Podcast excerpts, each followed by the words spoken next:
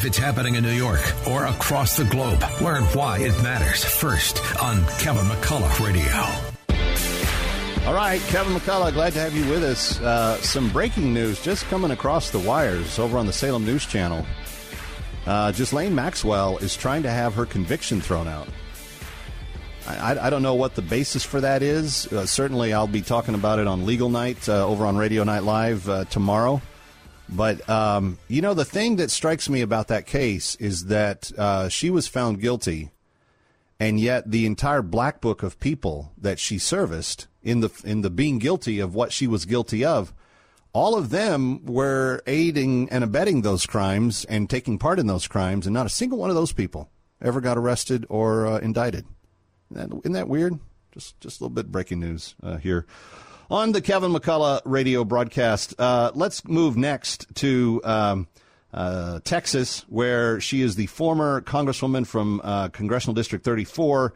Made a big splash when she first got elected, and who knows, maybe she'll be back uh, in the Congress soon. Mayra Flores, uh, welcome back to Kevin McCullough Radio. Good to have you.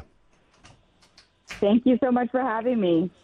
Um, I know that um, you are married to a, a, current Border Patrol agent, and I know that the, the border issue has not gone anywhere. But Mayra, can you give me some idea as to why it did not play a bigger role, particularly in the U.S. Senate race uh, in 2022? Uh, I just I was so surprised that the border issue, with all that's attached to it, the fentanyl, the crime, uh, the quality of life, especially along the border states that it didn't seem to have the impact. It did a little bit on the House side. It certainly didn't on the Senate side. Yeah, I was very surprised because the humanitarian crisis that is happening here in South Texas, it's affecting all of us, not just South Texas. You know, our Border Patrol agents are exhausted. They're not able to track down the over 1 million gotaways, and these are the most dangerous individuals. You're talking about terrorists, child traffickers, drug traffickers that are bringing in fentanyl in our country, and it's killing our youth, it's killing our children. And, you know, I ask parents, just because it hasn't affected us, you know, directly um, with one of our child doesn't mean that we shouldn't raise our voices. Right. We need to raise our voice before it does because it's all over the United States. And I was very surprised to see how it didn't impact, right, these Senate races as much as it should have. But I think that it's important that we raise our voices, parents, Americans, we need to raise our voices because if we don't, we look like we're the minority, right? right. That it's not important when it is important. Most Americans, it doesn't matter what your political affiliation is, if you're a Democrat or Republican, we don't want drugs coming in into our our community. We don't want our kids dying by hundreds of thousands each year. We certainly don't want that happening. Let me shift gears, Congresswoman. According to a new t- uh, report from the New York Times, some of these migrant kids are now being employed by some of the largest uh, U.S. companies. And I know that you were on TV talking about this just recently, but are we developing an under um, uh, an underclass market of, of labor similar to what we criticize China for? Are we putting kids in sweatshops basically that have no that have no other options? That's right. Modern day slavery.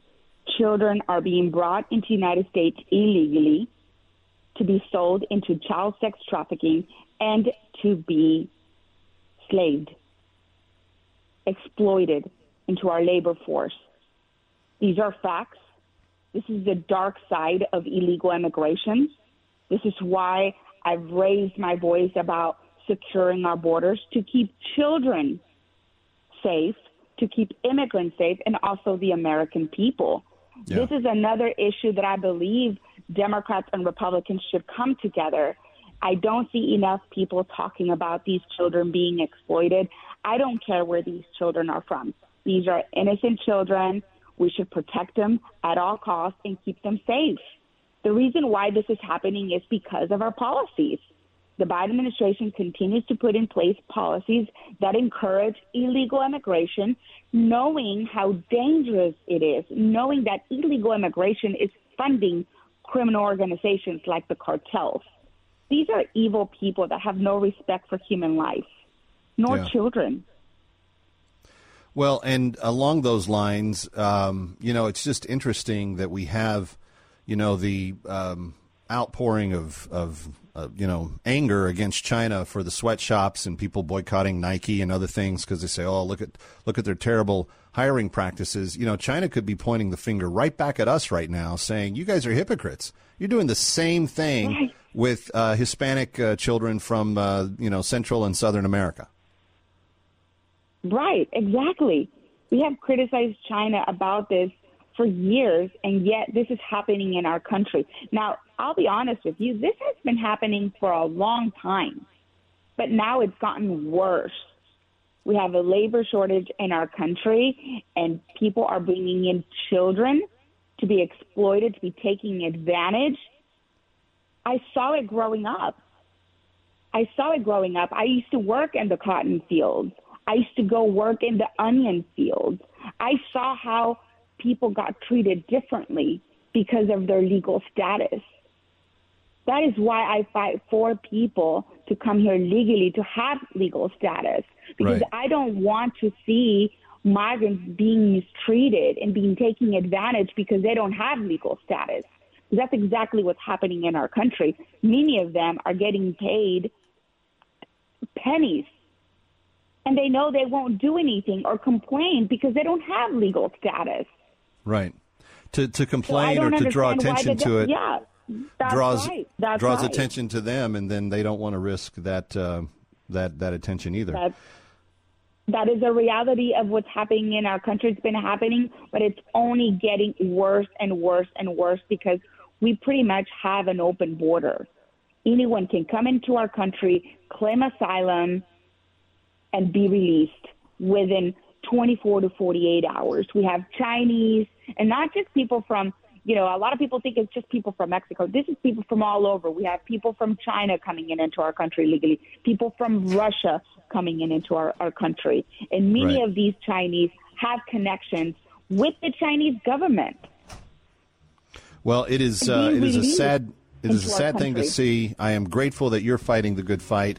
I'm grateful that uh, you served in Congress. I'm hoping that you will uh, be back there at some point in time or somewhere else because we need you in the fight for We sure. can- Thank you. I will always stay in the fight, and I ask the American people that you don't need to be in Congress to to make a stand and to make something happen in our country. Be a voice I agree with that. for your kids. Yeah. All right, Mayra Flores, thank you so much for being with us. Kevin McCullough, uh, coming right back. Stay with us.